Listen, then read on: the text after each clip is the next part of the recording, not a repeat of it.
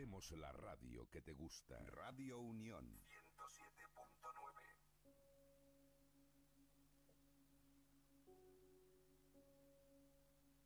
Buenas a todos, soy Pablo Veloso y estamos aquí en La Espada de Damocles en una producción para Radio Unión, en una muy buena compañía hoy para hablar de uno de esos temas que requieren mucha, mucha reflexión, requieren más que nada corazón, silencio y, una apertura a la comprensión. Me encuentro con aquí con mi amigo Ernesto León, vamos a, ponerlo aquí junto a mí. Ernesto León que eh, lleva adelante un trabajo muy muy interesante eh, con una escuela que se llama Yo Soy eh, Tú mismo y, que sigue las enseñanzas en una línea de Ramana Maharshi, a quien, de quien nos contará ahora Ernesto quién es, este, cuál es su relación con esta, este linaje, esta escuela y, este gran trabajo que hace. ¿Qué tal, Ernesto? Hola, Pablo. ¿Qué tal? Encantado de estar bien. Muy bien, un placer que estés aquí. Y, bueno, antes que nada, eh, me gustaría que comenzaras contándonos eh, quién eres y, y, qué haces. ¿Qué haces? Bueno, pues la pregunta quién eres, realmente eh, solo, hay una, solo hay una respuesta real. Entonces, bueno, eso es difícil poner en palabras, solo girándonos hacia adentro y viendo lo que somos.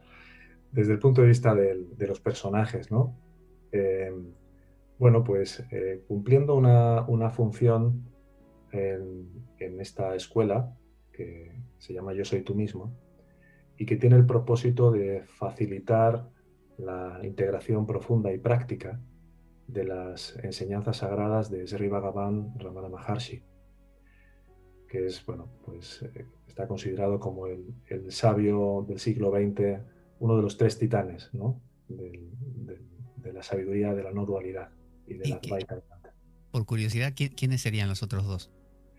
Se considera que los otros dos titanes son Nisargadatta Maharaj y Atmananda Krishna Menon. Mm. En los eruditos, ¿no? Hicieron esa especie de, clasificación. A ver si lo tenemos a, Ramana por ahí. Aquí lo tenemos. Este es Ramana, a quien te refieres. Sí. Ramana Maharshi. Eh, que ahí donde lo vemos con este aspecto bastante occidental, es el era de la India. Sí, sí, sí nació en India, en un pueblecito pequeñito, y estuvo allí durante apenas unos 15 años, 16 años, hasta que viajó a Arunachala, donde ya no se movió ni un solo día hasta el 14 de abril de 1950, en el que dejó el cuerpo. Y me decías que también Nisargadatta Maharaj, que aquí lo tenemos, es otro de los grandes. ¿Por, qué consideras que, estos tres personajes, eh, o sea, ellos dos y este tercero que nombraste, eh, son los más grandes?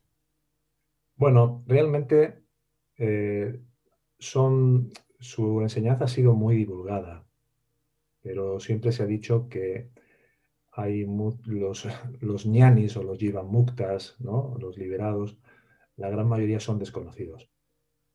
Mm. En las antiguas escrituras védicas se dice ora eh, locos, ora intelectuales, ora mendigos. O sea, pues, pero ellos digamos que son bastante reconocidos desde diferentes eh, fuentes ¿no? y de diferentes líneas de conocimiento como, como los tres grandes titanes. ¿no? Eh, en cuanto a Nisargadatta y Atmananda Krishna Menon, aunque he leído mucho de ellos, mm, no tengo la, la absoluta certeza como la que tengo con Bhagavan.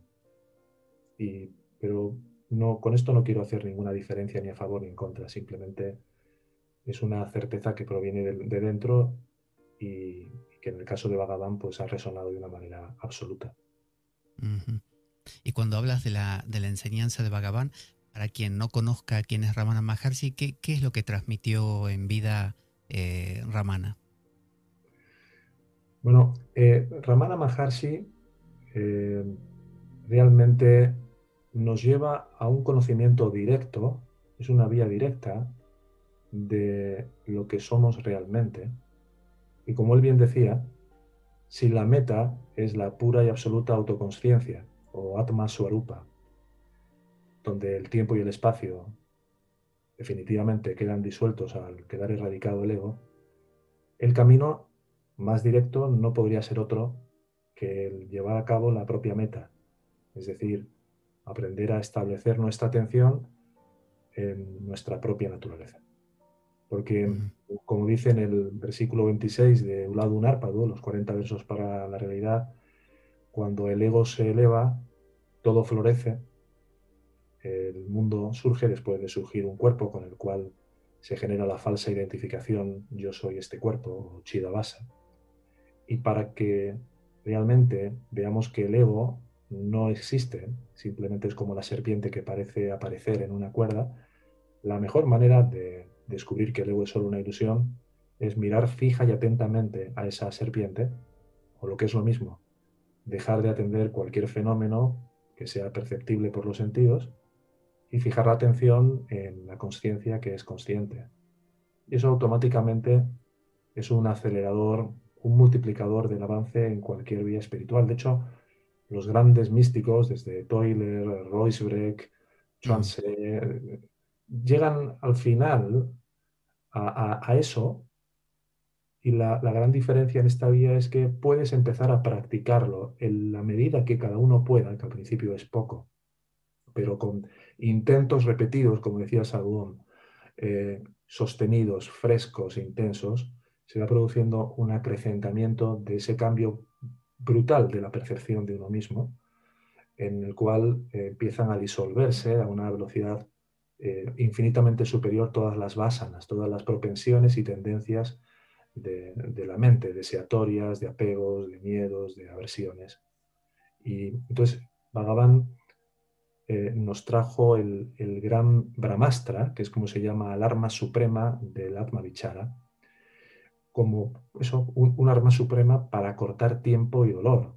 el que realmente quiera trascender esta ilusión mental y, quiera acceder a un nivel de, paz profunda eh, y sostenible a través de la autoindagación, que en realidad no es el proceso de secuencia de autopreguntas, esa es solo una parte se queda ahí. ¿no? La, verdadera, el verdadero significado de Atma Vichara es Atmanishta, es ese establecerte y permanecer en tanto que la conciencia. Claro. Y, él nos enseñó cómo no hace falta eh, tener que venir vidas y vidas y vidas a través de procesos intelectuales, de grandes estudios, de grandes eh, enigmas, de grandes tratados. De hecho, las enseñanzas de Bhagavan, para mí esto es lo más sublime de todo. Las enseñanzas centrales de Bhagavan, que son Nanyar, Upadesa, Undiyar, que es la instrucción espiritual, Uladu Narpadu, Guru Bachaka y los versos, ¿no? los 108 versos, ¿no? Eh, son una condensación perfecta de todos los tratados de los Upanishads, de los Vedas, de los Brahmasutras, de los comentarios de los Upanishads. Es como si para me gusta poner este ejemplo. Es como si fueras a hacer, imagínate, un examen de final de universidad, ¿no? Te presentaras a los cinco años de una carrera, por ejemplo, como derecho. Bueno, según la, la tradicional, tendrías que estudiar, eh, pues, una piscina entera llena de tratados, ¿no? Todo lo que estábamos diciendo, ¿no? Pero si, si estudias en profundidad y sobre todo aplicas desde el minuto uno lo que se dice en estas cinco obras, sacarías matrícula de honor y te ahorrarías cientos de horas de lecturas, de años y de años de disertaciones espirituales y filosóficas.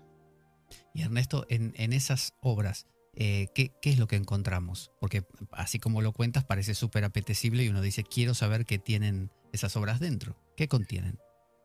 Pues cuando se produce el Sahaya Nirvikalpa Shamari, que es el estado final donde queda erradicado completamente el ego, donde se trunca el nudo granti, que es el nudo que aúna la conciencia con el cuerpo insenciente yada, hay un conocimiento absoluto de la realidad y se puede plasmar con gran simpleza, con gran concisión y con claridad profunda la, esencia de, la ruta para regresar a nuestra naturaleza real y para poder establecerse en ella. Es decir, las, obras de Bhagavan, eh, Pablo, tienen un lenguaje muy claro, muy simple, pero la profundidad del mensaje es insondable. De ahí que recuerdo, por ejemplo, el primer libro que leí de, leí de, Bhagavan, que fue el Ramana Gita, mm. con 16 años, y yo creía que lo había entendido. Y todavía lo abro y sigo viendo cosas y siguen viniendo claridades. Entonces, es de una profundidad tremenda y no necesita uno tener que ingerir cientos y cientos de obras cuando un yani es capaz de condensarte de una manera tan precisa, tan elocuente y tan profunda todo lo que es la ruta de dirección de ir hacia adentro, donde el estudio y la reflexión de las enseñanzas, que es lo que se llama el sravana y el, y el manana, ¿no? Mm realmente han de representar solo una pequeña parte. El nidhyasana, que es la aplicación práctica del vichara, de la autoatención, de la rendición, de la entrega, deberían de representar la mayor parte del tiempo, pero eh, normalmente cuando llegan, por ejemplo, a la escuela, muchos de los estudiantes, pues entendemos que hay una veces adicción, a veces una necesidad, una mezcla de cosas por la cuestión ¿no? de la más literatura y demás, y entonces pero vamos poco a poco, conforme vamos viendo el nivel de madurez creciente en los estudiantes, vamos sugiriendo cada vez más que siempre que se pueda, la prioridad es volverte hacia adentro y establecerte en la conciencia pura. Yo me pregunto, eh, por ejemplo, cuando uno va a una escuela eh, que tiene más que ver con el yoga, te dicen, bueno, siéntate a, o, haz posturas, en otras que es más tipo el zen, eh, haz sentadas meditativas. pero claro, tú haces una propuesta que es mucho más esencial, mucho más radical. ¿Hay algún tipo de práctica, por así decir, que el alumno cuando llega a tu escuela, yo soy tú mismo, eh, hace o, simplemente se va dejando impregnar por, por cierta enseñanza? Es muy buena tu pregunta y, y, te agradezco además que la hagas porque efectivamente somos conscientes de que las personas que llegan a la escuela llegan en diferentes momentos, ¿no? en diferentes niveles de conciencia dentro de los ámbitos de la percepción. Entonces, hay dos líneas de prácticas en la escuela. Por un lado están las prácticas, por decirlo así, superiores, ¿no? Por ponerle un, calificativo, que es la autoindagación, la rendición, etc. Pero luego hay toda una gama amplia de prácticas de purificación mental, que son aquellas que recomendamos hacer precisamente cuando el estudiante no puede permanecer en ese estado de pura autoconsciencia y la atención se dispara hacia afuera. Entonces, para que puedan reducirse y debilitarse todas las visaya vásanas, que son precisamente nuestras tendencias a, querer agarrar, que es la, forma del ego. El ego es un agarrador de objetos mm. a través de los cuales vivirse a sí mismo. ¿no? Primero mm. se quiere vivir como un cuerpo y desde el cuerpo vivirse a través de los placeres, de los gustos, de los disgustos. ¿no? Entonces, estas prácticas son muy potentes a la hora de facilitar el que poco a poco vaya debilitándose o eh, disminuyendo o reduciéndose lo que no somos. Entonces no es un camino de acumulación, sino es un camino de deconstrucción, donde estas prácticas, eh, te puedo contar algún ejemplo de algunas si quieres. Genial, sí, sí, sí.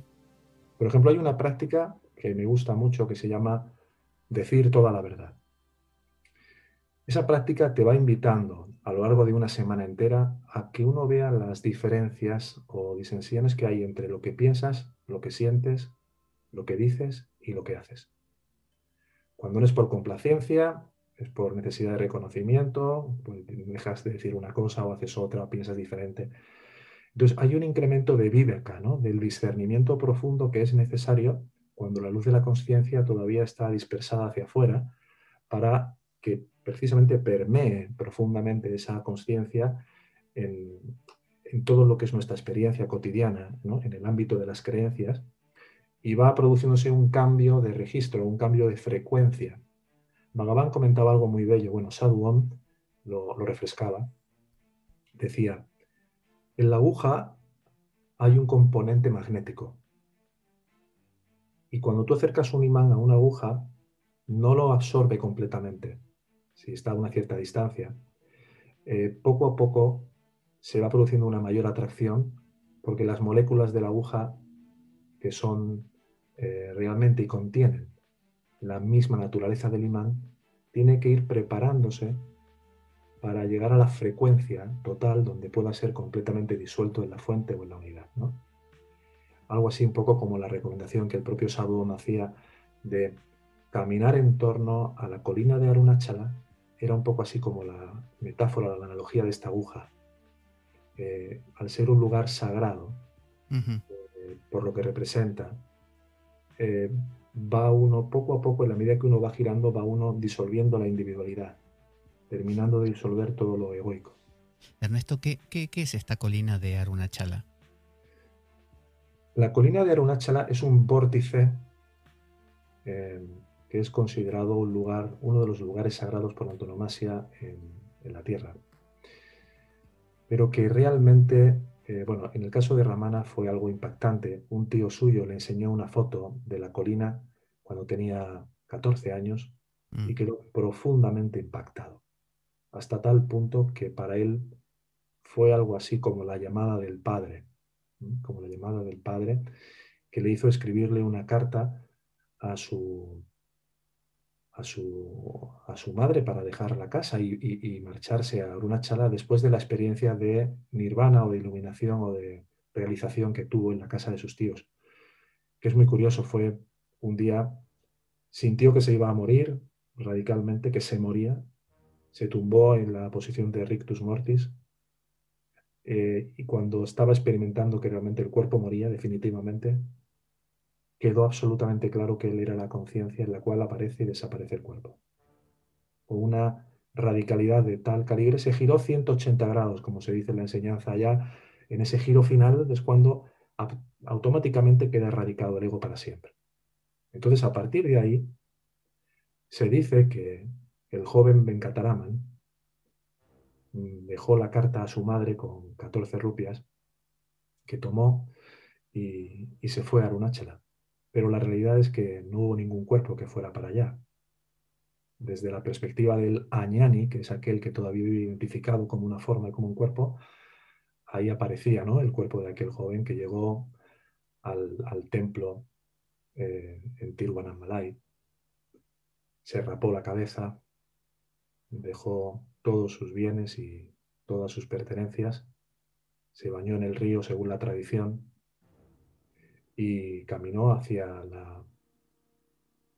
Después de un tiempo en el templo, terminó en la cueva de Virupaksha, que es donde estuvo 13 años absorto completamente en, el estado de, de Sahaya Samadhi, que de nuevo, a la luz o a la vista de la ñani, hay cambios de estados en Uñani. Lo mismo habla contigo, que lo ves leyendo un periódico, que lo ves con los ojos cerrados, ¿no? Pero su estado ya es eternamente el mismo, no cambia, desde esta, la perspectiva. E, ¿Esta colina, Ernesto, es una colina que, solo se encuentra, digamos, en la India o que, o que vive en nuestro interior? Es realmente cuando Adi Shankara, por ejemplo, llegó a, poco, a poca distancia de la ciudad de Tiruvannamalai, no necesitó entrar tomó un poco de, arena del suelo y dijo, porque realmente Arunachala representa la, la presencia de la conciencia pura, la firmeza, la contundencia, ¿no? Firme a pesar del tiempo, de los vientos, de los climas, de todo, en nuestro interior. Es eso realmente a lo que evoca Arunachala más allá de la aparente forma física. Arunachala es el yo que brilla en nuestro corazón. Entonces, cuando una persona eh, común, imaginemos a alguien que, va a su oficina cada día o va al trabajo, toma el metro em, y tiene esa dispersión habitual que, a todos nos aqueja eh, y llega porque te conoce, dice, te encuentra no en las redes, escucha esta, entrevista y dice, bueno, me voy a acercar a Ernesto a ver cómo, puedo cambiar mi vida, cómo puedo transformar esta, esta locura, este, este vértigo en algo diferente. ¿Qué, ¿Qué es lo primero que debería hacer esa persona? Bueno, normalmente nosotros hablamos todos los días eh, entre unas 8 y 10 personas al día. De las 8 a 10 personas con las que hablamos cada día en entrevistas personales, aproximadamente 8 o 9 terminan dejando la entrevista y volviendo a ver el canal o yendo a otra cosa, porque somos eh, radicalmente francos con ellos, en el sentido de decir, mira, este no es un camino para mejorar tu película. Esta es una vía para terminar con la idea que tienes de quién crees que eres. Y eso realmente terminará con todo el sufrimiento, pero para eso va a haber que hacer un trabajo interior.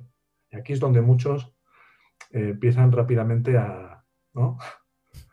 a renquear a la derecha, a la izquierda y salen pitando. Pero está bien, porque sabemos, y en este sentido no nos gusta hacer concesiones, que este es un, esta es una vía final con independencia del nivel de conciencia en el que se encuentre quien llega. Porque esto es curioso.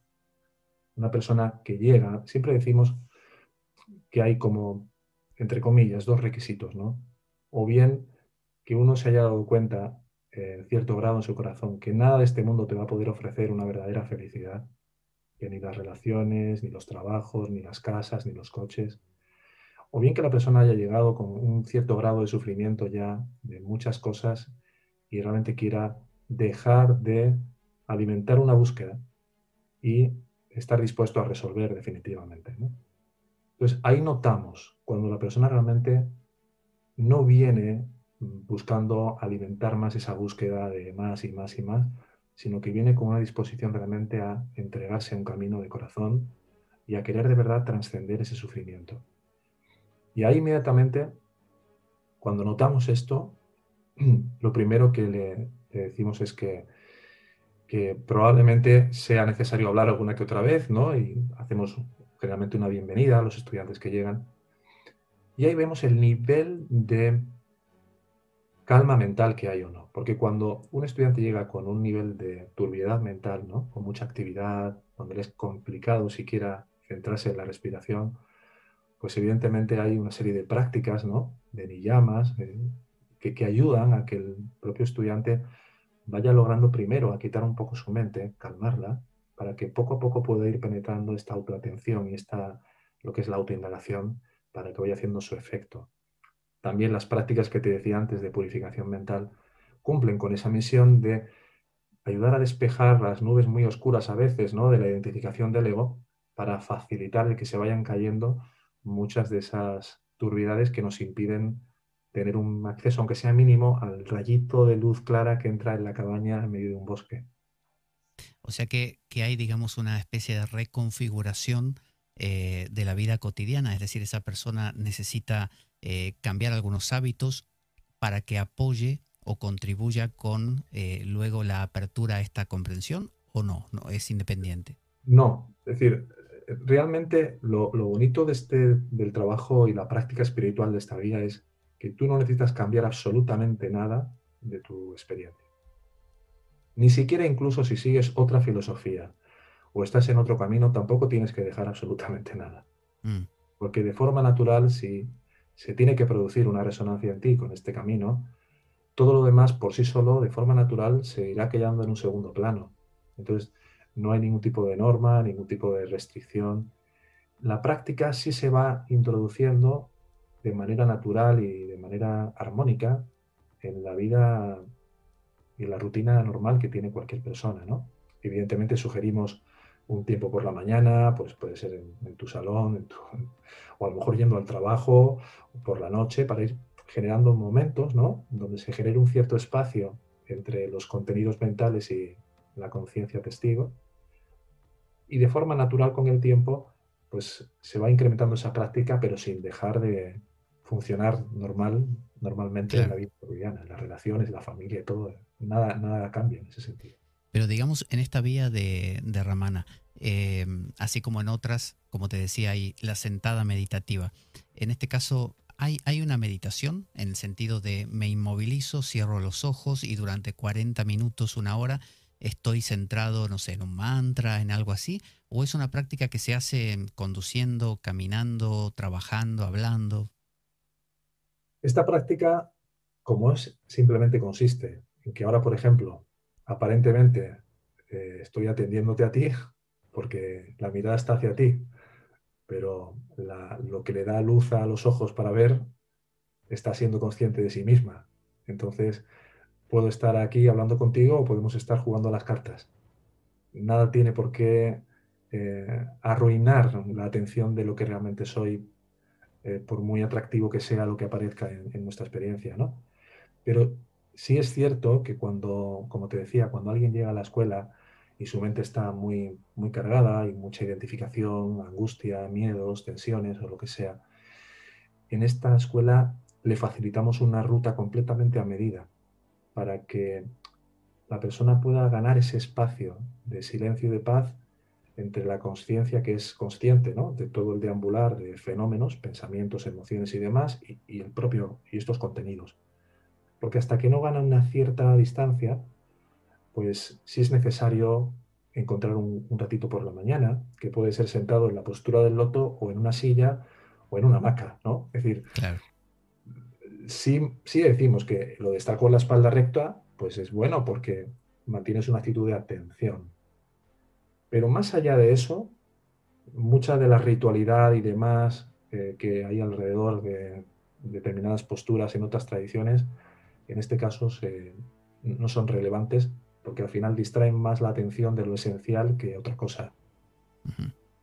Y esta práctica, así como se usa a veces la palabra sahaya, ¿no? que, que es esa espontaneidad, ¿es una práctica que cansa? O sea, tú me dices, estoy atendiéndote a ti, pero al mismo tiempo estoy atendiendo, o sea, estoy siendo consciente de esa fuente, de esa energía que, genera la percepción. Eh, e, ese ejercicio, eso que haces, ¿cansa o, es algo que se imbrica con la vida cotidiana? Al principio parece conllevar un esfuerzo, mm. porque la atención, como como dice el propio Kata Upanishad, ¿no? los sentidos están absolutamente estirados hacia el infinito, ¿no? están perdidos. ¿no? Mm. Entonces, traer la atención y establecerla en su propia fuente, en su propia raíz, al principio es, requiere de un cierto esfuerzo. Por eso siempre le decimos a los estudiantes cuando empiezan a hacerlo que traten de tener pequeños instantes frescos pero intensos, a lo mejor cinco segundos. ¿no? Retira tu atención de cualquier cosa que puedas percibir y mantenerla ahí en eso que es consciente solo de ser consciente, ¿no? Consciente de ser. Con el tiempo, esto se va ampliando. Y llega un momento que por la propia práctica eh, se da naturalmente que puedas estar atento a la carretera conduciendo o a, un amigo como ahora hablando y, y tu atención principal, substancial, está en su raíz. Muy bien. Y entonces cuando una persona empieza en la escuela, eh, empieza a hacer esta clase de práctica de tomar conciencia y, luego se le hace algo natural. Y e, eso sería, eso sería toda la práctica que, transforma tu vida. Bueno, esta es una parte, es la principal, pero como no se puede llevar a cabo de manera eh, intensa, profunda y constante durante cierto tiempo, por no decir depende de cada persona, ¿no? Puede variar. Hay toda una aplicación de la enseñanza, desde la integración profunda de las enseñanzas, hay también toda una práctica vital y viviente, ¿no? Con el desarrollo, por ejemplo, de Vairagya, que es el desapasionamiento, ¿no? El eh, desarrollar también una indiferencia por los pensamientos, que es Udasina, ¿no? El dejar de alimentar la mente narrativa, de perseguir eh, clasificaciones, juicios, interpretaciones de las cosas, eh, por muy filosóficos que puedan ser y muy interesantes, empezar a abandonar ese interés donde el ego encuentra un gran regusto en lo filosófico y lo espiritual para aprender a morar en ese espacio de simplemente ser. Mm. Y luego, dentro de la, enseñanza también, pues eh, de forma natural, todo aquello que pueda dar lugar a una reafirmación del ego, a un querer aparentar algo, querer llevar la razón, querer resultar interesante, querer o buscar reconocimiento eh, y una actitud también de completo servicio constante eh, en tu relación con todo el mundo. O sea, es una enseñanza integral conforme la vas estudiando y la vas practicando. Digamos que el eje central sería esta autoatención, pero luego hay toda una dimensión extraordinaria de aspectos y de matices que tienen su aplicación, su propia aplicación práctica. Si, si yo fuera una persona eh, que me acerco por primera vez, mi preocupación también iría por el lado de, mira, eh, yo quiero mucho a mis hijos, o, me gusta el fútbol, o me gusta irme de vacaciones, me gusta ir a la playa y estas cosas, ¿no? Eh, ¿Yo perdería todo eso? ¿Me volvería alguien, digamos, entre comillas, insensible si hago esta, me acerco a esta comprensión? Siempre decimos en, la escuela, ¿no? Y, y, se dice en estas enseñanzas, que nadie tiene que renunciar a nada que valore. Porque esto sería un sinsentido, un autoengaño. Mm. Lo que sí tiene que poner es la máxima conciencia en, darse cuenta de qué es lo que encuentra de valor y a quién favorece, si a tu verdadera dimensión o a tu verdadera realidad como conciencia o al aspecto eh, egoico de tu dimensión como personalidad, cuerpo, mente, ego. Entonces, ese discernimiento y esa mirada profunda de aquello en lo que tú depositas la, felicidad, lo que tú buscas o consideras o conviertes en fuente de tu propia felicidad, te va haciendo por sí mismo que uno vaya mentalmente renunciando. Es una renuncia a nivel interno y que tiene como consecuencia muchas veces el que desaparezcan determinadas eh, actividades o determinadas eh, tareas e incluso a veces también personas. Porque hay personas que se alinean con tu cambio de frecuencia y siguen ahí, y es una bendición, y hay veces que hay personas que simplemente no soportan el hecho de que eh, haya habido un cambio de frecuencia interno y simplemente dejan de estar. Y también es una bendición porque estaba así mm, definido que tuviera que ser. Y, podría pasar en esto también que aquellas relaciones que llamamos tóxicas, esas relaciones de, basadas en el, en el abuso mutuo, en la manipulación, en, en un requerimiento excesivo del otro, en juegos de poder, empiecen a desaparecer también? Se produce una transformación eh, profunda que a veces denota o tiene como consecuencia o desenlace, como te decía, el que haya personas que no estén preparadas para ese alineamiento y desaparecen. Otras encuentran una resintonización en la medida que uno no apoya y deja de ser condescendiente y complaciente con todo ese tipo de, de autoengaños, ¿no? de manipulaciones, de mm. sabotajes, etc. Muy bien, muy bien. Cuando hablabas de la desaparición del ego, eso es algo que, tú mismo dijiste a mucha gente, es como que le da un reparo. Eh, más de uno preguntará, eh, oye, pero si, si desaparece mi ego, ¿no desaparezco yo? Tú dijiste, al principio te acuerdas cuando te pregunté quién es, quién eres. Y tú me dijiste, bueno, esa es la pregunta. ¿quién, quién soy yo si, si puede desaparecer mi ego y seguir siendo? ¿Quién soy? Muy interesante tu pregunta, porque, mira, hasta el propio Ken Wilber, por ejemplo, que está considerado uno de los grandes eh, eruditos o pandits de la conciencia, ¿no? Habla de, que, habla de, que, el ego eh, que persiste tras una iluminación, tras una realización, es un ego funcional, ¿no? Queda un ego funcional ahí.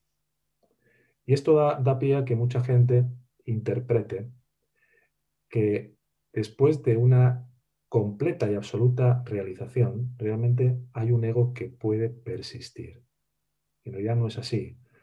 Lo que quiere decir es que el ego, en realidad, desde el punto de vista más elevado, a lo cual se llega después de todo este trabajo que estamos hablando, es conciencia. Cuando dice Bhagavan, por ejemplo, en una de sus obras, mm. que cuando miras fijamente al ego, este toma vuelo, lo que está queriendo decir es que es un fantasma sin forma que solo parece aparecer cuando nuestra atención está volcada hacia afuera. Entonces, por ir al grano de tu pregunta, cuando llega un momento en el cual la atención, por haberse debilitado todas las tendencias, todas las basanas de buscar apetitos, gustos, deseos, anhelos, se termina por quedar firmemente anclada en su propia naturaleza, lo que desaparece es este fantasma sin forma. Y al desaparecer completamente el fantasma sin forma, como nos dice Bhagavan en el versículo 54 del Guru Bachaka Kobai, el ojo infinito solo puede verse a sí mismo. Mientras que el ojo finito, que es la idea o el concepto de Dios que tenemos de nosotros mismos, solo puede percibir cosas semejantes. Entonces, ¿qué es lo que queda después de la completa erradicación del ego? la única realidad que siempre es, siempre ha sido y siempre será, que es la conciencia eterna e indivisa, la conciencia pura, que es el silencio perpetuo y perfecto. Y ahí no cabe lugar para nada más. Claro. No hay otros, no hay yoes, no hay túes, no hay nada. O sea que eh, si nosotros conversáramos desde la conciencia, yo diría yo y tú dirías yo y somos el mismo yo? No podríamos, no podríamos hablar salvo que, como es el caso de Bhagavan, eh, hubiera una, una función muy específica para aparecer dentro de este sueño imposible y dar lugar a un aprendizaje de retorno al hogar. Porque cuando las gentes hablaban con Ramana, creían que estaban hablando con un cuerpo, porque no podían ver otra cosa que no fuera su propio cuerpo, representado ahí afuera. Pero en realidad es su gurú interno el que estaba tomando una determinada forma temporal, en este caso la forma de Bhagavan, para facilitar esa comprensión de la enseñanza que les permitiera volver a, la conciencia, a la fuente. Y pero, por ejemplo, a los demás, en el caso que tú y yo, por ejemplo, eh, pudiéramos llegar a esa, a esa disolución, a esa totalidad, eh, y no tuviéramos ese impulso, no propio, sino de, la totalidad misma, de, transmitir una enseñanza, ¿qué pasaría con nosotros? Hay un, hay un plan perfecto, y esto en todas las tradiciones eh, místicas auténticas se explica, ¿no? En el cual tarde o temprano, como Jim Carrey en la película del show de Truman, algo en el escenario empieza a parecernos que no cuadra, ¿no? O el mm. foco que se cae del techo o cualquier cosa, de repente nos dice, uh, aquí hay tongo, ¿no? Y generalmente a raíz del sufrimiento, a raíz de experiencias, generalmente suele ser así, eh, llega un momento en el que uno busca respuestas. Y buscas respuestas, empiezas a ir hacia adentro, empiezas a plantearte todo esto que parece tan real, eh, puede ser la realidad, cuál es la realidad, quién soy yo. Y eso en todos y cada uno, tarde o temprano se presenta y a partir de ahí solo es cuestión de tiempo que empiecen a presentarse todas las posibilidades y todas las soluciones y todos los caminos necesarios para que finalmente uno pueda llegar a, una total liberación. En este sentido, las enseñanzas de Ramana Maharshi representan una vía directa y corta. Y con esto no quiero decir que no pueda durar varias vidas. Pero si, como dice Bhagavan, la meta debería de ser el camino, si tú quieres llegar a la conciencia infinita, lo que más te va a llevar a ella es poder vivirte y reconocerte desde ya, desde el punto que sea en el que estés siempre que puedas. En tanto que eso, esa conciencia infinita que es nuestra verdadera naturaleza, es el mayor destructor de todas las basanas, que son todas nuestras propensiones a vivirnos y considerarnos lo que no somos. Es como si pusiéramos qué prefieres, ¿no? Para iluminarte, ¿no? Y poder leer un libro un foco como este, que es una luz pura y directa, o una luz indirecta que está medio entremezclada, con mucha teoría, con muchos manuales, con muchos libros, pues si te dicen que la luz directa es la luz original y esa es la luz que más cura, te meterías, ¿no? Debajo de esa luz todo lo que pudieras, ¿no? Otra cosa es que mientras no puedes estar bajo ella, pues uno tiene que tratar de, estudiar, de comprender y de, y de integrar, ¿no? Pero hace un ratito decías que había gente que tenía esta entrevista contigo o con las personas que trabajan contigo y de repente de varios, como dice el Bhagavad Gita, ¿viste? Muchos me buscan y de los muchos algunos se acercan y finalmente uno solo me encuentra. Em, tú dices, todas las personas en algún momento tienen esta necesidad de acercarse. Se hacen la pregunta de Truman Show. Eh, pero por otro lado me dices, hay gente que se acerca pero después abandona. Eh, ¿De qué depende? que alguien como tú eh, siga este camino de corazón y otras personas no lo hagan? Mira, hay durante cierto tiempo el ego se apodera de la búsqueda espiritual y lo convierte en una especie de ansiolítico para el dolor, como una especie de sucedáneo o alternativa de la tele, del libro, de la pareja, de no sé qué, y se cuentan que realmente están interesados en un trabajo interno. Entonces, cuando llegan y te cuentan que están interesados de verdad en un trabajo interno y se desarrolla una cierta conversación, eh, hay veces que se ve muy claro por, los propios comentarios, por lo, que se va conversando, que realmente porque empiezan a surgir las excusas muchas veces, ¿no? Sí, pero bueno, pero yo es que tampoco tengo mucho tiempo, pero si hay que meditar, yo tampoco quiero meditar, y esto me lo pueden ustedes enviar, y si hay que asistir a una clase online, pero yo no, realmente no puedo. Entonces, eh, yo te voy a contar, ¿no? Una especie de, podéis hacerlo por mí, por favor. claro, termina casi diciendo, oye, ¿y, podrías hacerlo por mí? Y, entonces, bueno, pues se nota quién realmente eh, quiere poner lo mejor de su parte, que es lo único que se pide, una mínima disposición a, que eso se vaya produciendo, a que ese trabajo interior se vaya realizando. Cuando no se da esa mínima disposición, pues no queremos hacerle perder tiempo a nadie, ni contarles películas de vaqueros a nadie tampoco. Muy bien, muy bien. Y cuando hablabas esto de, la muerte, me decías, esto requiere varias vidas. Eh, para, para este camino, para un ñani, para un sabio, ¿no? Eh, ¿qué, es lo que significa morir? Porque cuando Ramana estaba en sus últimos momentos eh, con este cáncer que le tocó padecer, eh, los discípulos en uno de sus escritos dice que le preguntaban, ah, le decían, no, pero maestro, usted va a morir, se va a ir. Y él decía, ¿dónde creen que voy a ir yo? ¿A dónde voy a ir? ¿Qué, es la muerte para un ñani? Precisamente hay una, una frase que compartíamos hoy. En, no sé si puedes poner la página de, de, la escuela, un momentito, porque está fresca, es de esta mañana y tiene justo que ver con lo que estás preguntando. Parece que lo hubieras preparado, Pablo. No, no, no. Eh, esta, ¿no?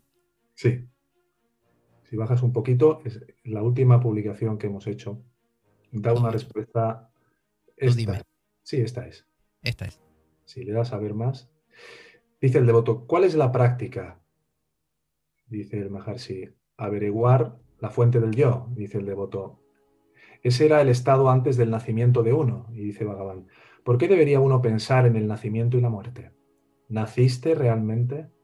La elevación de la mente, o del ego, se llama nacimiento.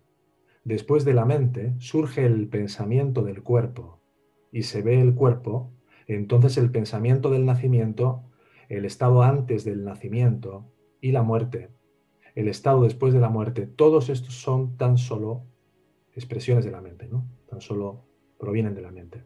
¿De quién es el nacimiento entonces? Mm. Entonces, realmente, eh, cuando se dice que Bhagavan murió de cáncer, es un poco lo que te decía antes, anticipándome un poco, realmente, eh, de alguna manera, por el prarabdha karma, que es lo que todos los cuerpos tienen que vivir en esta experiencia, un cuerpo tiene que terminar. Puede terminar con un cáncer o con un accidente o con lo que fuera. Pero lo que somos, por eso esas palabras finales de a dónde puedo ir, ¿no? Los verdaderos devotos de Bhagavan en aquel momento estaban absolutamente en contacto con Bhagavan como su verdadera naturaleza, que es el yo que brilla en nuestro corazón. Y los que eran discípulos o buscadores que habían llegado por allí, pues realmente estaban llorando desconsolados pensando que, que Ramán era ese cuerpo y que les iba a dejar. O sea que lo que estás planteando es que la vida eh, es un poco una matrix, un sueño, eh, donde tú y yo estamos conversando ahora mismo, pero no, no eres ni tú ni yo, simplemente son un juego de, de, luces y sombras en, en, esta gran película que es la vida y así como cuando se acaba la película no va a ninguna parte, o sea, los personajes de la película no, no se guardan en un cajón y vuelven a aparecer el día siguiente, de la misma manera no hay ni un aparecer ni un desaparecer, como pasa con nuestros sueños. ¿Así es? El ego proyecta eh, toda una serie de cuerpos a través de los cuales se vive a sí mismo como personas. Mm. Entonces, la persona de Pablo y de Ernesto, que parecen tener una existencia propia, con un simple soñecito que nos entrara ahora mismo y nos echáramos la siesta, desaparecerían por completo. ¿Cómo puede una identidad, que se supone que es idéntica a sí misma siempre, sin excepciones, ser algo fugaz, evanescente, que aparece, que desaparece? Por eso, como explica Bhagavan, hay una conciencia que sí es completamente ininterrumpida en los tres estados, en el estado de vigilia, que es el estado presente, en el estado de sueño con sueños y el sueño profundo. Esa conciencia no deja nunca de ser y de estar y eso es lo que realmente somos. Claro. Ahora, si, si una persona pensase, bueno, aguanto esta vida, total, con los dolores que apareja, eh, total, cuando termina, se acaba. Pero por lo que tú dices, eh, esta conciencia total hace que emerja Ernesto y Pablo, digamos, una y otra vez. O sea, eh, hablaste de reencarnaciones, ¿no? Varias vidas. El, el ñani que llega a esta comprensión, digamos, ¿no tiene necesidad de volver a aparecer en el sueño o sigue apareciendo pero con conciencia? En el ñani ya no hay ego. Entonces, cuando aparece un ñani en la experiencia de aquellos que todavía se viven a sí mismos como un ego que ha proyectado un cuerpo, nuestra verdadera naturaleza, que nunca deja de ser, como te comentaba antes, genera una impresión en la, manifestación para un mensaje. Puede ser el cuerpo eh, de Ramana o de Nisargadatta, puede ser una colina, como la colina de Arunachala, que en el caso de Ramana no hubo una figura humana, una representación de la divinidad adoptando una forma determinada con una significancia muy fuerte, muy importante, que conduce al devoto hacia el encuentro con el origen de esa proyección, que es nuestra fuente pura. Y una vez que se llega a ese punto, eh, digamos, no, no vuelve a haber otra emergencia de esa conciencia. O sea, yo me llamo Pablo, eh, soy eh, un personaje de este gran sueño. De alguna manera llego a esta comprensión. Mi ego se diluye para siempre vuelve a aparecer un Pablo, o sea, esa energía total dice, ah, podemos crear cinco Pablos más, o no, o no. No, esta, esta es una de las, por ejemplo, una de las cuestiones por las cuales es tan importante el, estudio de las enseñanzas conforme a ese Rimuruganar y ese Risaduam, que es de donde, porque realmente casi todo lo que se ha escrito y publicado de Bhagavan obedece a escribas que nunca escribieron mientras Bhagavan hablaba, mientras Raman hablaba porque por una cuestión cultural de la India era de mala educación estar ahí escribiendo mientras está ahí el, el, Maestro hablando. Claro, entonces muchos llegaban a su casa al cabo de no sé cuántas horas y empezaban a escribir lo que habían entendido, imagínate. Y una de las cosas que explicaba eh, Sadhu y, y Rimuru Ganar en este sentido es que la conciencia es indivisa. Y es una paradoja porque, por un lado, la conciencia es indivisa y es autocontenida, quiere decir que la conciencia no crea eh, nada.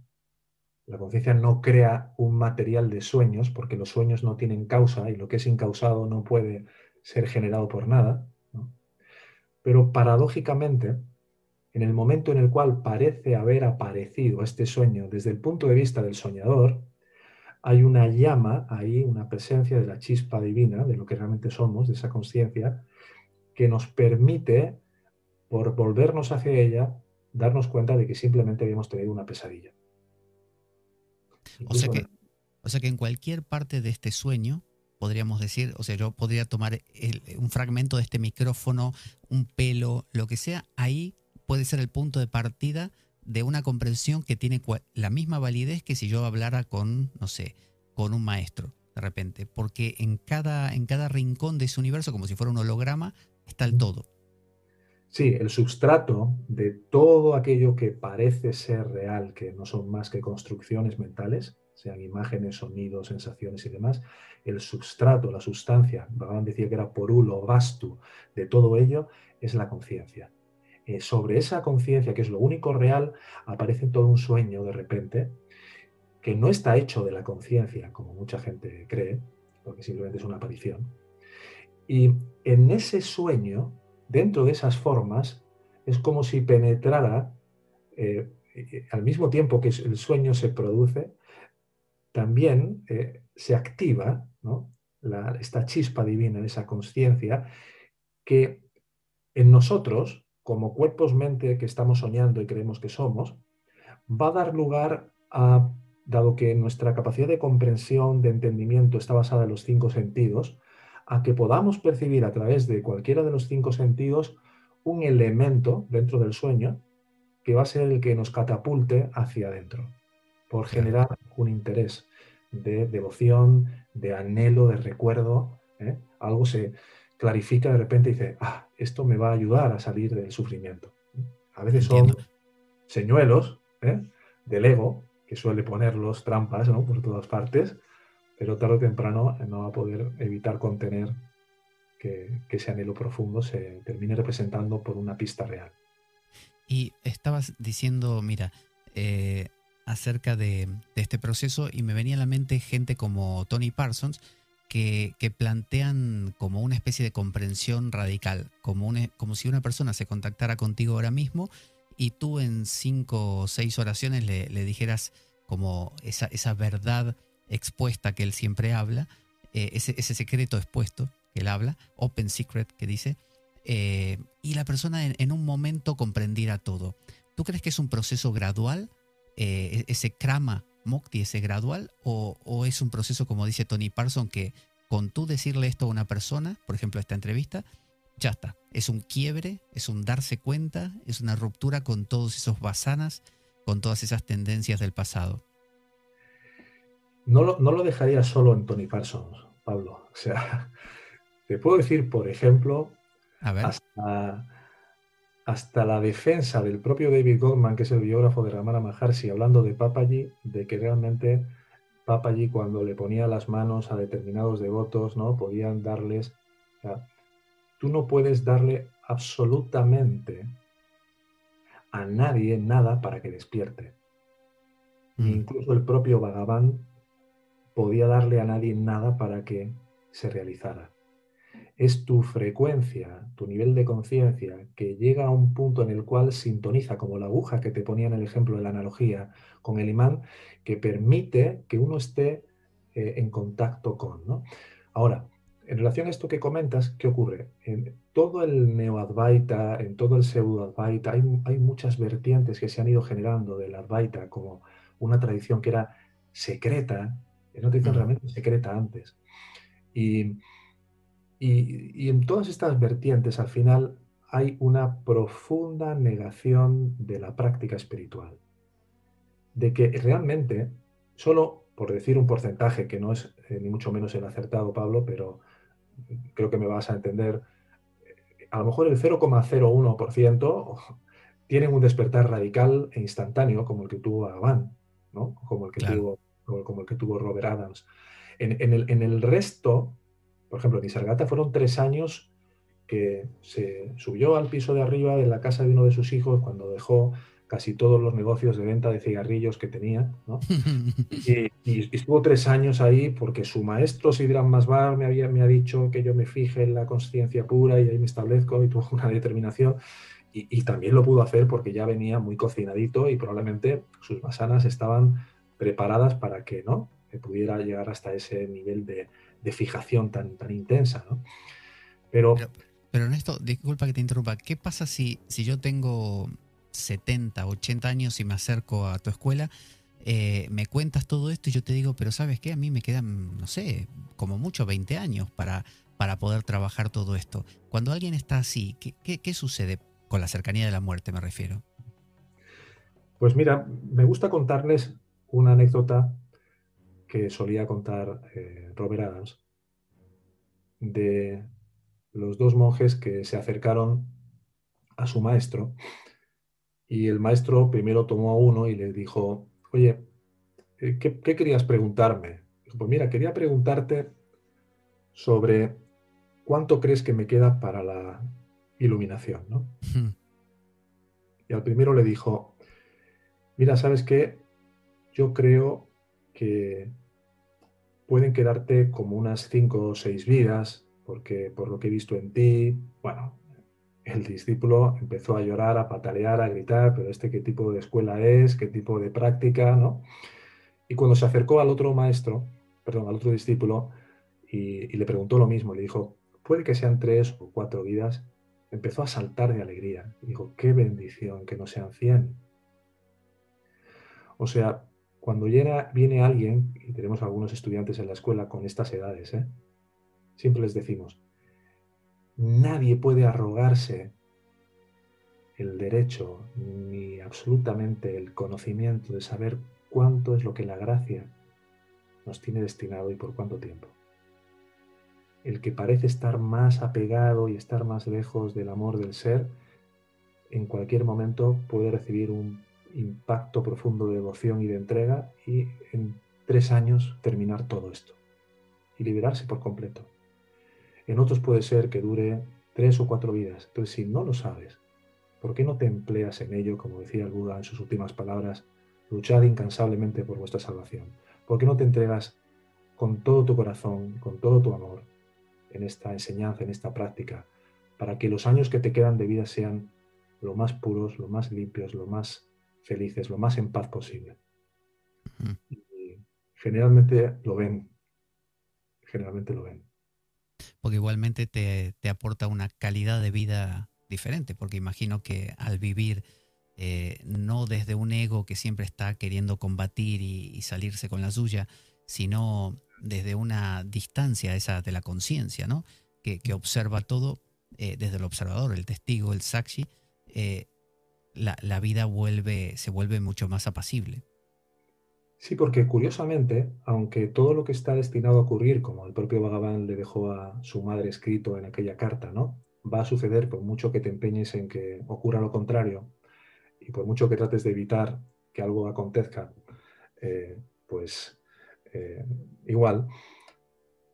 Realmente hay un punto aquí curioso y es que parte del prarabdha karma que se articula a través de los pensamientos que van apareciendo en la conciencia Parte de ese de karma comprendía el que tú llegaras a un camino como este y que empezaran a disolverse determinados patrones, determinados samskaras, determinadas tendencias de pensamiento, que son las que luego dan lugar a la representación en la forma y en la experiencia de los acontecimientos y de las experiencias de vida. Entonces, en, en muchos casos vemos cómo las circunstancias cambian radicalmente y en otros igual no tanto, pero la perspectiva, y esto es lo importante, y el desde dónde viven y cómo se toman acontecimientos que les habrían llevado a un gran sufrimiento siguiendo una vida eh, poco espiritual y poco comprometida con su verdadera naturaleza, esto cambia radicalmente porque hay un alineamiento también que se produce en cierto grado del mundo, de la forma, de la apariencia, del cuerpo, de la conducta con, con lo que es nuestra naturaleza esencial.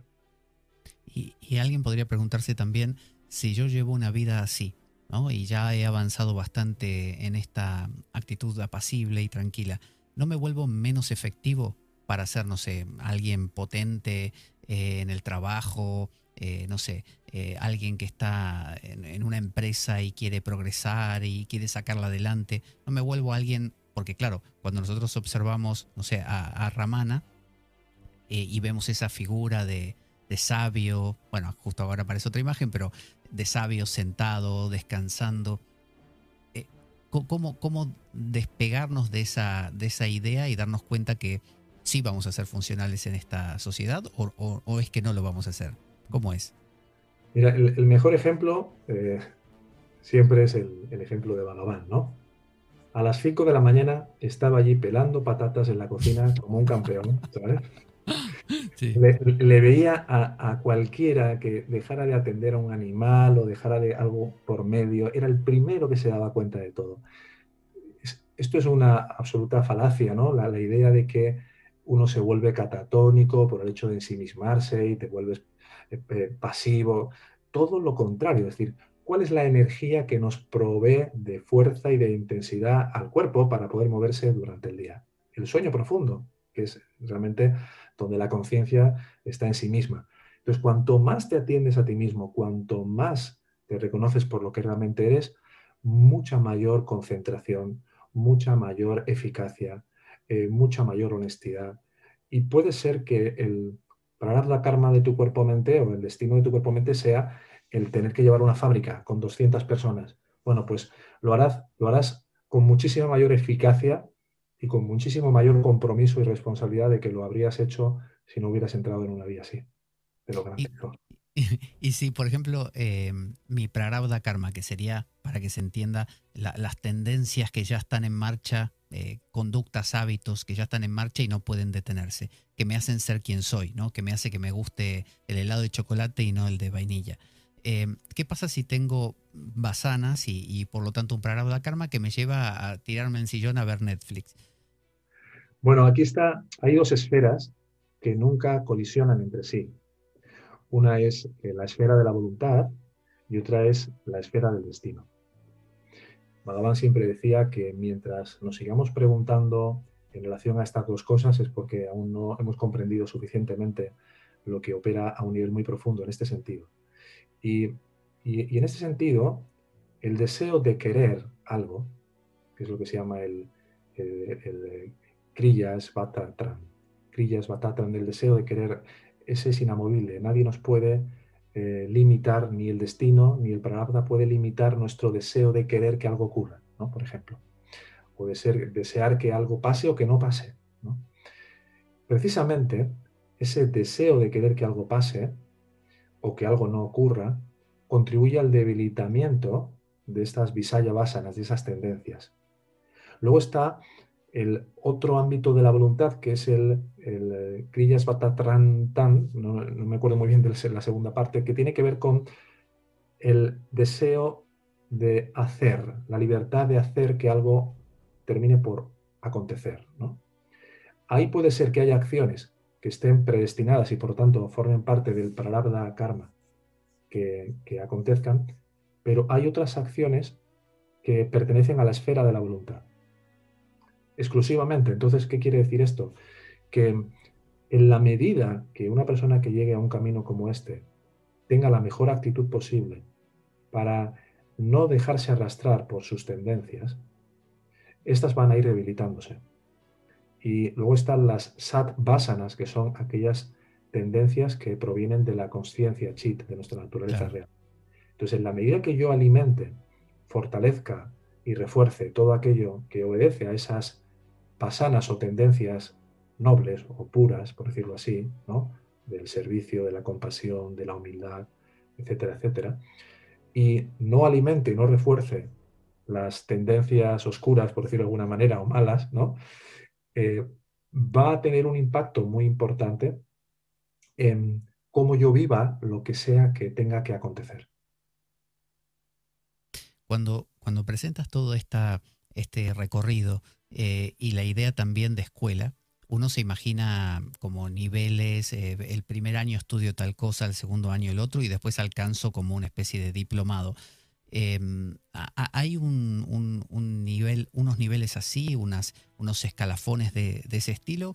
O, es más una enseñanza eh, que te va acompañando y que es más o menos la misma y es un tutelaje de, tu parte y de los que te acompañan hacia aquel que camina este camino? Em, en este sentido, em, como te comentaba creo que antes de, empezar la entrevista, tanto eh, Angie como yo, como eh, colaboradores que están en la escuela con nosotros eh, cada mes, como Michael James, eh, siempre decimos que no hay maestros en este camino. la única verdadera referencia es ese yo que brilla en nuestro corazón. Entonces, los niveles de conciencia a los cuales cada cual se encuentra, de forma natural, se van sucediendo en una ascensión dentro de los niveles de la percepción y eso está al margen de, cualquier tipo de estructura, de cualquier escuela, de cualquier camino. Sería un condicionamiento por nuestra parte arrogante eh, pretender saber en qué, eh, qué, qué, siguiente clase le toca al otro para llevarlo como en un colegio, ¿no? Claro, claro. Simplemente el vivir la enseñanza y el, el experimentar en el día a día todo lo que se va produciendo, en, lo que se va estudiando en la escuela, va llevando de forma natural al estudiante de un nivel a otro, eh, conforme la gracia lo va determinando. Y eso está más allá de, cualquier control, de cualquier estructura. Y ahora, yendo a, la escuela en sí, em, digamos, hay este tutelaje de, parte de tuya y de, y de los que te acompañan eh, ¿Cómo es? ¿Es diariamente? Eh, yo, por ejemplo, me acerco por primera vez y que por correo, por este, videoconferencia, ¿de qué manera es que se produce ese acompañamiento? Hay, mm, hay varios, eh, varias formas y posibilidades de poder pertenecer a la escuela, mm, dependiendo del nivel de compromiso que cada cual quiera adquirir. Desde todo lo que divulgamos por el canal de, de YouTube, Yo Soy Tu Mismo Ser, como lo que compartimos en las redes sociales y demás. Luego hay un segundo escalón, por decirlo así, que es a través del aula abierta, que es una clase que realizamos eh, una vez al mes, eh, concretamente el segundo domingo de cada mes, eh, durante dos horas, y, bueno, donde exponemos temas centrales de las enseñanzas y también hay tiempos para preguntas y respuestas. Y luego hay un tercer nivel en el que es cuando tenemos esta entrevista que te comentaba, y donde pues sí hay ciertas personas que realmente quieren llevar a cabo este trabajo de un mayor acompañamiento, de una mayor orientación por parte de la escuela y demás. Y se vive a través de clases semanales, ¿eh? clases que ya se hacen cada semana eh, online, a través de videoconferencia por Zoom, y con también un acompañamiento eh, pues con prácticas que les enviamos, con foros donde pueden compartir a lo largo de la semana de diferentes tipos. tienen un contacto con, con nosotros a través del correo electrónico, a veces también les enviamos, eh, sobre todo a los que van llegando los primeros meses, pues hacemos algunas reuniones de apoyo, de acompañamiento, eh, algunas plantillas que les enviamos para ver cómo se están sintiendo, eh, qué dificultades están encontrando y poder estar muy cerca a lo largo del proceso. Luego, a partir de ahí, cuando ya llevan cierto tiempo, ya de alguna manera han sintonizado con la enseñanza y están ya practicándola, pues hay estudiantes que tienen sesiones individuales, a veces sesiones de pareja, a veces sesiones familiares también, depende de lo que estén viviendo eh, con nosotros. Y incluso también hemos hecho algún, algún retiro. Lo que pasa es que desde la situación del COVID, pues no lo hemos vuelto a, proponer hasta que se normalice un poco todo esto. Ernesto, ¿cómo, ¿cómo es el acercamiento? Si yo quisiera, por ejemplo, acercarme a la escuela, eh, ¿Hay algún correo? ¿Hay algún teléfono? ¿Hay algún modo de, conexión? Sí, eh, lo, que recomendamos siempre es enviarnos un correo a hola, está ahí puesto, se ve en pantalla, hola arroba yo soy tú mismo.com.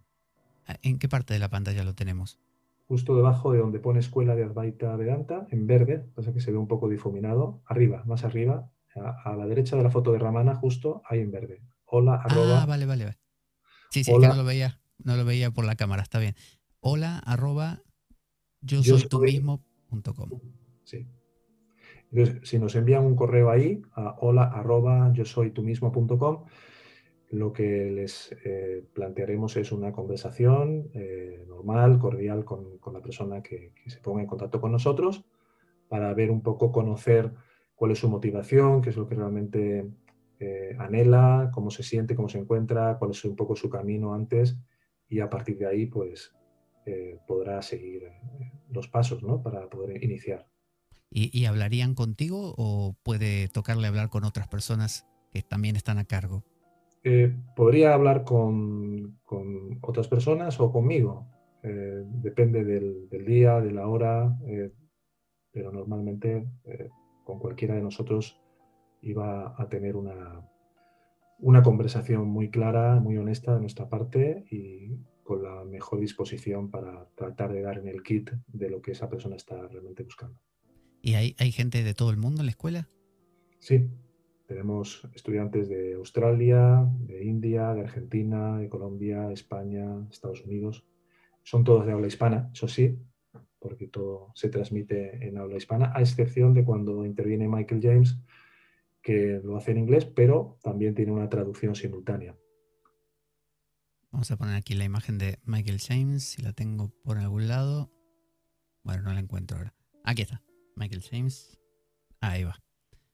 Michael James trabaja así codo a codo contigo en la escuela. Sí, hace un tiempo, bueno, desde hace ya bastante tiempo que eh, habíamos tenido intercambio por correo electrónico y teléfono y demás, pero de un tiempo a esta parte, ahora unos tres años, eh, empezamos a, colaborar más intensamente y concretamente hay un grupo eh, de estudio la, la escuela en el que estudiamos conciencia las enseñanzas de Ramana, las obras esenciales de Ramana Maharshi y eh, hay pues vídeos, conversaciones que, Michael eh, tiene con nosotros y que ponemos los vídeos, los estudiamos, incluso también algún aula eh, especial con él en la que tratamos eh, temas centrales de las enseñanzas y se plantean preguntas y respuestas. Y en cuanto a libros, Ernesto, ¿qué, recomendarías? ¿Acercarse a la escuela y que la escuela eh, te sugiera o hay alguna bibliografía que, alguien podría como acercarse como primer acercamiento a, esta eh, filosofía? Bueno, realmente de, de, Ramana Maharshi, los libros recomendados son sus obras esenciales en las que, como te comentaba antes, tanto Sri Sadhuam como Sri Muruganar intervinieron directamente para, porque el propio Bhagavan participó en la corrección de muchos de esos textos. Y, Michael a su vez fue supervisado por el propio Sadhuam en todo ello. Y son ¿Quién soy yo? que es Nanyar, que sería la obra cumbre de, Ramana Maharshi. Luego tenemos Uladu Narpadu, serían los 40 versos sobre la realidad. Ahí tenemos a Nanyar, ¿no? Uladu Narpadu. Eh, luego tenemos el, caso de Upadesa Induyar, que son la, instrucción espiritual, o Upadesa Saram. Luego sería también recomendable el Guru Bachaka Kobai y los eh, versos de Sri Arunachala Stuti Panchakam, que serían los versos devocionales de, de Bhagavan. Bien, los quería ir buscando, pero me han matado. claro, estos cinco, serían los más recomendables, realmente, ¿no? Y, la recomendación que siempre hacemos en la escuela es que, mm, por supuesto, ¿no? Hay personas que nos han escrito y nos han preguntado qué libros nos recomendáis y les hemos dicho estos cinco. lo que marca una gran diferencia a la hora de estudiarlos eh, dentro del seno de un grupo de estudio es que lo que, por ejemplo, te hablo de mi caso, ¿no? Lo que supuso muchos años de lecturas incompletas donde la comprensión llegaba hasta un determinado punto, en la escuela, eh, fruto de haberlo, digamos, digerido durante los últimos, en mi caso, los últimos 32 años, pero en el caso de, Michael, por ejemplo, 40 años, y además participó, como, como explicaba, con Sabuón en toda esa traducción, es acelerar mucho la, la comprensión clara y profunda de lo que ahí está para que luego también tenga como consecuencia una aplicación práctica mucho más profunda y genuina, teniendo en cuenta de que al igual que el Buda hace 2500 años o el Cristo hace 2000 años, Ramana ¿no? o, Robert o Nisargadatta son, representan eh, los Budas vivientes de los últimos 100 años del, del siglo XX, poder tener la clarificación y el desmenuzamiento en un aterrizaje de la enseñanza a tu vida práctica para entenderse mejor, considero que es algo realmente fundamental y de gran, y de gran servicio, de gran ayuda para, el que lo quiera tomar, ¿no?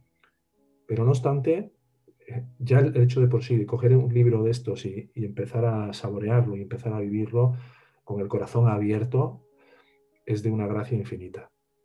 Claro, porque mucha gente que, consiga esta bibliografía va a toparse con palabras en sánscrito, como estas, como Vasana, como, este, no sé, Samadhi. Este... Y fíjate, diría que eso es lo que menos dificultad va a conllevar. sí, claro. Claro, es, por ejemplo, ahora estaba preparando, un, traduciendo un artículo para el grupo de estudio de Ramana Maharshi, donde explica Sadhuam que lo que se pone entre paréntesis en, un verso en concreto del Evangelio del Maharshi, ¿no? el Maharshi's Gospel, ¿no? no es lo que realmente Bhagavan quería decir. Y así te podría enumerar cientos de casos, de detalles, de las cartas a Ramanas Ram, de día a día con Bhagavan, de las conversaciones con Ramana 1, 2 y 3, de, te, podría seguir diciendo.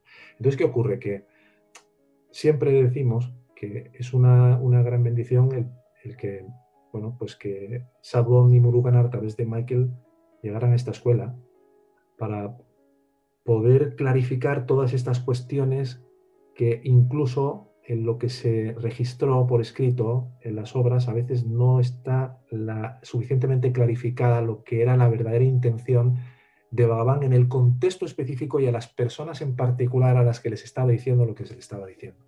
Claro, claro. Claro, fuera de contexto uno lo puede interpretar de diferentes maneras. Sí. Qué bueno. Entonces, eh, mira, eh, volvamos aquí a mostrar, así no nos olvidamos de, del, contacto, básicamente, que me interesa mucho porque como está medio velado para que lo podamos recordar, es hola arroba yo soy tú mismo. hola arroba yo soy tú mismo.com. Ese es el correo mediante el cual de cualquier parte del mundo podemos escribir a la escuela Yo Soy Tú mismo, justamente, em, que dirige Ernesto junto con colegas que van, eh, espera que vuelvo aquí, van trabajando eh, en pos de, transmitir y, clarificar esta enseñanza, porque tú hablas de Ramana, pero estás diciendo que lo que nos llega de Ramana eh, no es lo que a veces Ramana quiso decir y por eso tú apelas a Sadhuom y a Murunagar, que son aquellos que eh, estuvieron cerca de él y por eso pueden decirte, no, mira, cuando dijo tal cosa y está escrito en tal libro, en realidad no se refería a eso. Es que eh, ese Sri Muruganar, por ejemplo, Pablo, eh, fue el uno de los codificadores del diccionario tamil de la época. Estuvo 32 años con, con Bhagavan, fue el devoto que más años estuvo junto a él y que además realizó el ser en su presencia. De pocos devotos, Bhagavan certificaba esto, ¿no? Eh, su madre, la vaca Lakshmi y Muruganar y poco más. ¿Y este, este Ganapati Swami que estaba siempre con él, no? ¿Ese no? Bueno, eh, yo no recuerdo ahora, puede ser que haya en alguna de la literatura de los devotos, ¿no? Eh, algo al respecto. Íntimamente creo que sí, ¿vale? Íntimamente creo que sí.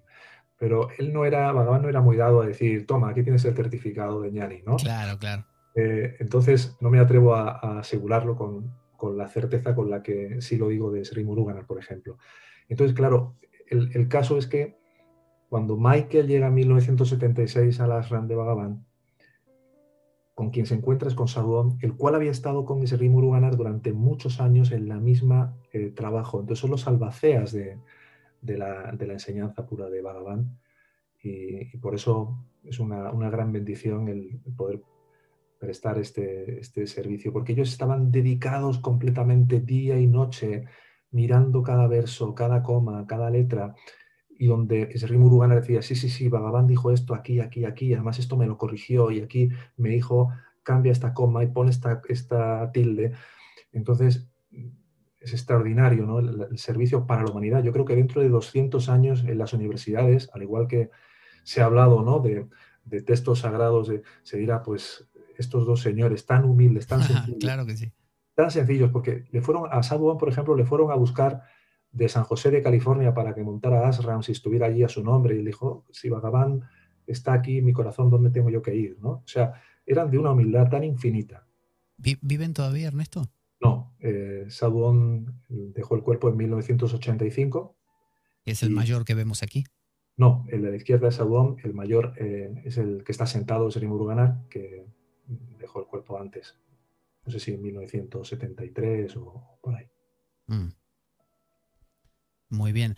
Em, vamos a ver también eh, unas imágenes de, alumnos de la escuela que han eh, retratado un poco, han representado artísticamente toda esta experiencia y esta vivencia y a la vez lo vamos a escuchar con un relato de parte de ellos, así en primera persona, eh, ¿qué, es lo que nos van a contar ellos? Bueno, concretamente em, tenemos una estudiante en la escuela desde, el, minuto uno, ¿no? De, los que llevan todo el tiempo con un nivel de compromiso y de entrega, que tiene una creatividad eh, extraordinaria y que hace estos cuentecitos, hace unos cuentecitos en los que concretamente pues se va reflejando la historia de un verso, de un verso de la obra de Bhagavan. En este caso es el verso 16, donde se habla de cómo todos los tratados, un poco lo que hemos hablado en algún momento de la entrevista de hoy, cómo todos los tratados innumerables y la lectura interminable eh, no te va a conducir a esa verdadera liberación. y cómo al final es en el sí mismo, en el yo interno, donde cuando empezamos a fijarnos y a establecernos ahí, eh, todos los tratados se revelan y se abren todas las ventanas. Antes, antes de finalizar, ¿quisieras eh, aclarar alguna cosa o, contarnos o dejarnos simplemente un mensaje o, algo para aquellos que estén interesados en, acercarse? Lo que quieras. Bueno, primero no me gustaría dejar de mencionar a Angie, que creo que la he mencionado, aunque sea solo una vez. Eh, Angie es, es, mi esposa y es eh, un pilar importantísimo en la escuela. Siempre está como Saduón en un segundo plano, pero su nivel de, entrega y de compromiso con todos los estudiantes es extraordinario y quiero hacerle ¿no? un, reconocimiento, ¿no? Eh, porque, bueno, generalmente ella es, no, sal tú, habla tú, eh, ¿sabes? Y, su trabajo es muy, dentro de que todo está hecho por Bhagavan, pero eh, me gusta decírselo porque es, así.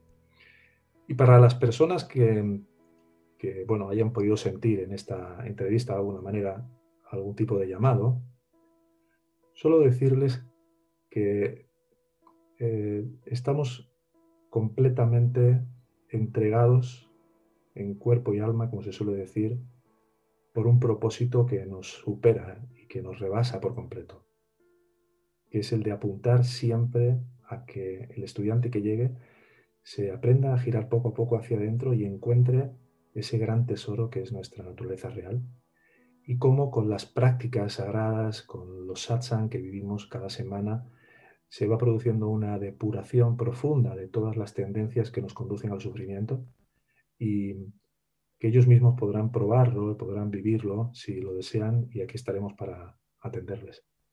Muy bien, muy bien Ernesto. Eh, yo quiero destacar que, bueno, hemos podido ver eh, la, tranquilidad y, el espíritu apacible que, tiene Ernesto a la hora de, contar estas cosas y también se nota cuando alguien lo vive de corazón, ¿no? Cuando no es un discurso simplemente mm, por, simplemente por, no sé, haberlo adquirido y repetirlo como, como disco rayado, como se dice, eh, sino que lo dice realmente desde el corazón. Así que eso lo, aprecio y lo, valoro mucho.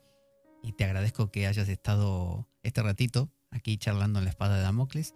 y bueno, cuando quieras, como, como suelen decir, esta es tu casa, bueno, cuando quieras volvemos a, tener una bonita charla como esta.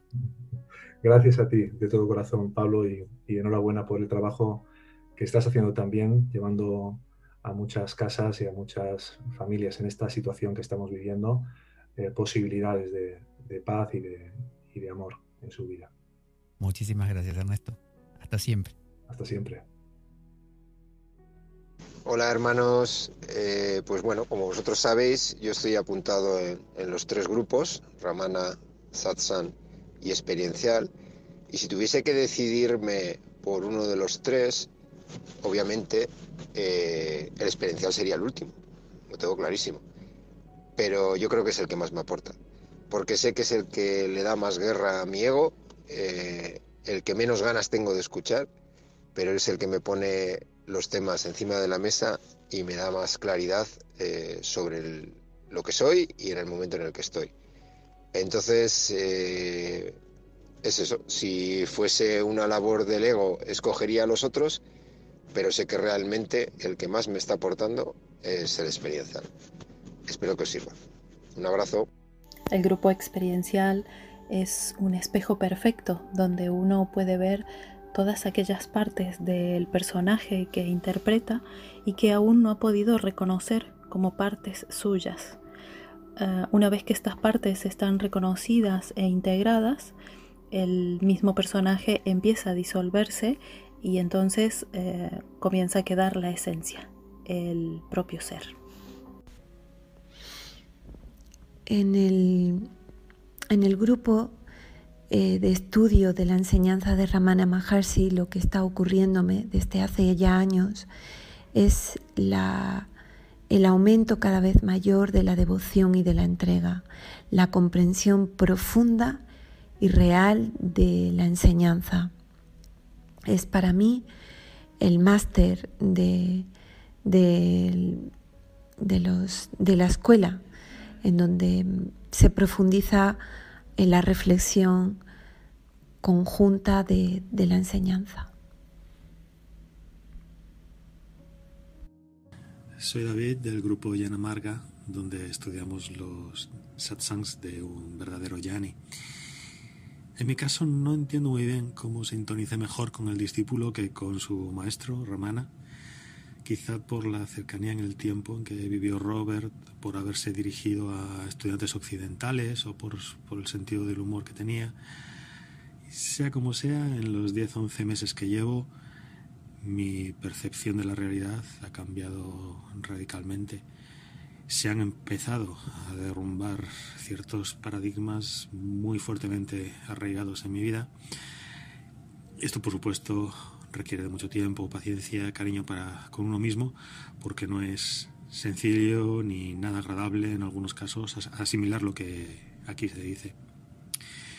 Pero hay que tomárselo como una carrera de fondo y sin tener expectativas de conseguir resultados inmediatos, estados fantásticos. Todo sucederá como tenga que suceder. El grupo de estudio de las enseñanzas de Ramana Maharshi es un espacio donde se nos ofrece la oportunidad de poder profundizar en estas perlas que Bhagavan nos regaló y poder interiorizarlas todavía más para después realmente poderlas llevar a la práctica. Con una comprensión mucho más clara y cristalina, la enseñanza pues deviene una experiencia, se puede tornar una experiencia y no solo un, un concepto mental. Es un espacio donde el intelecto y la devoción se unen y, bueno, a mí me encanta. El grupo de Ramana lo recomendaría para reflexionar en la enseñanza pura y directa, ya que la gracia opera a través de estas comprensiones. Sin darte cuenta, te empuja hacia ti mismo, hacia ese profundo silencio permanecer en el ser al ir integrando con las lecturas, versos y cantos. Enciende la devoción y la rendición, y cada vez arde con más fuerza Ramana en el corazón.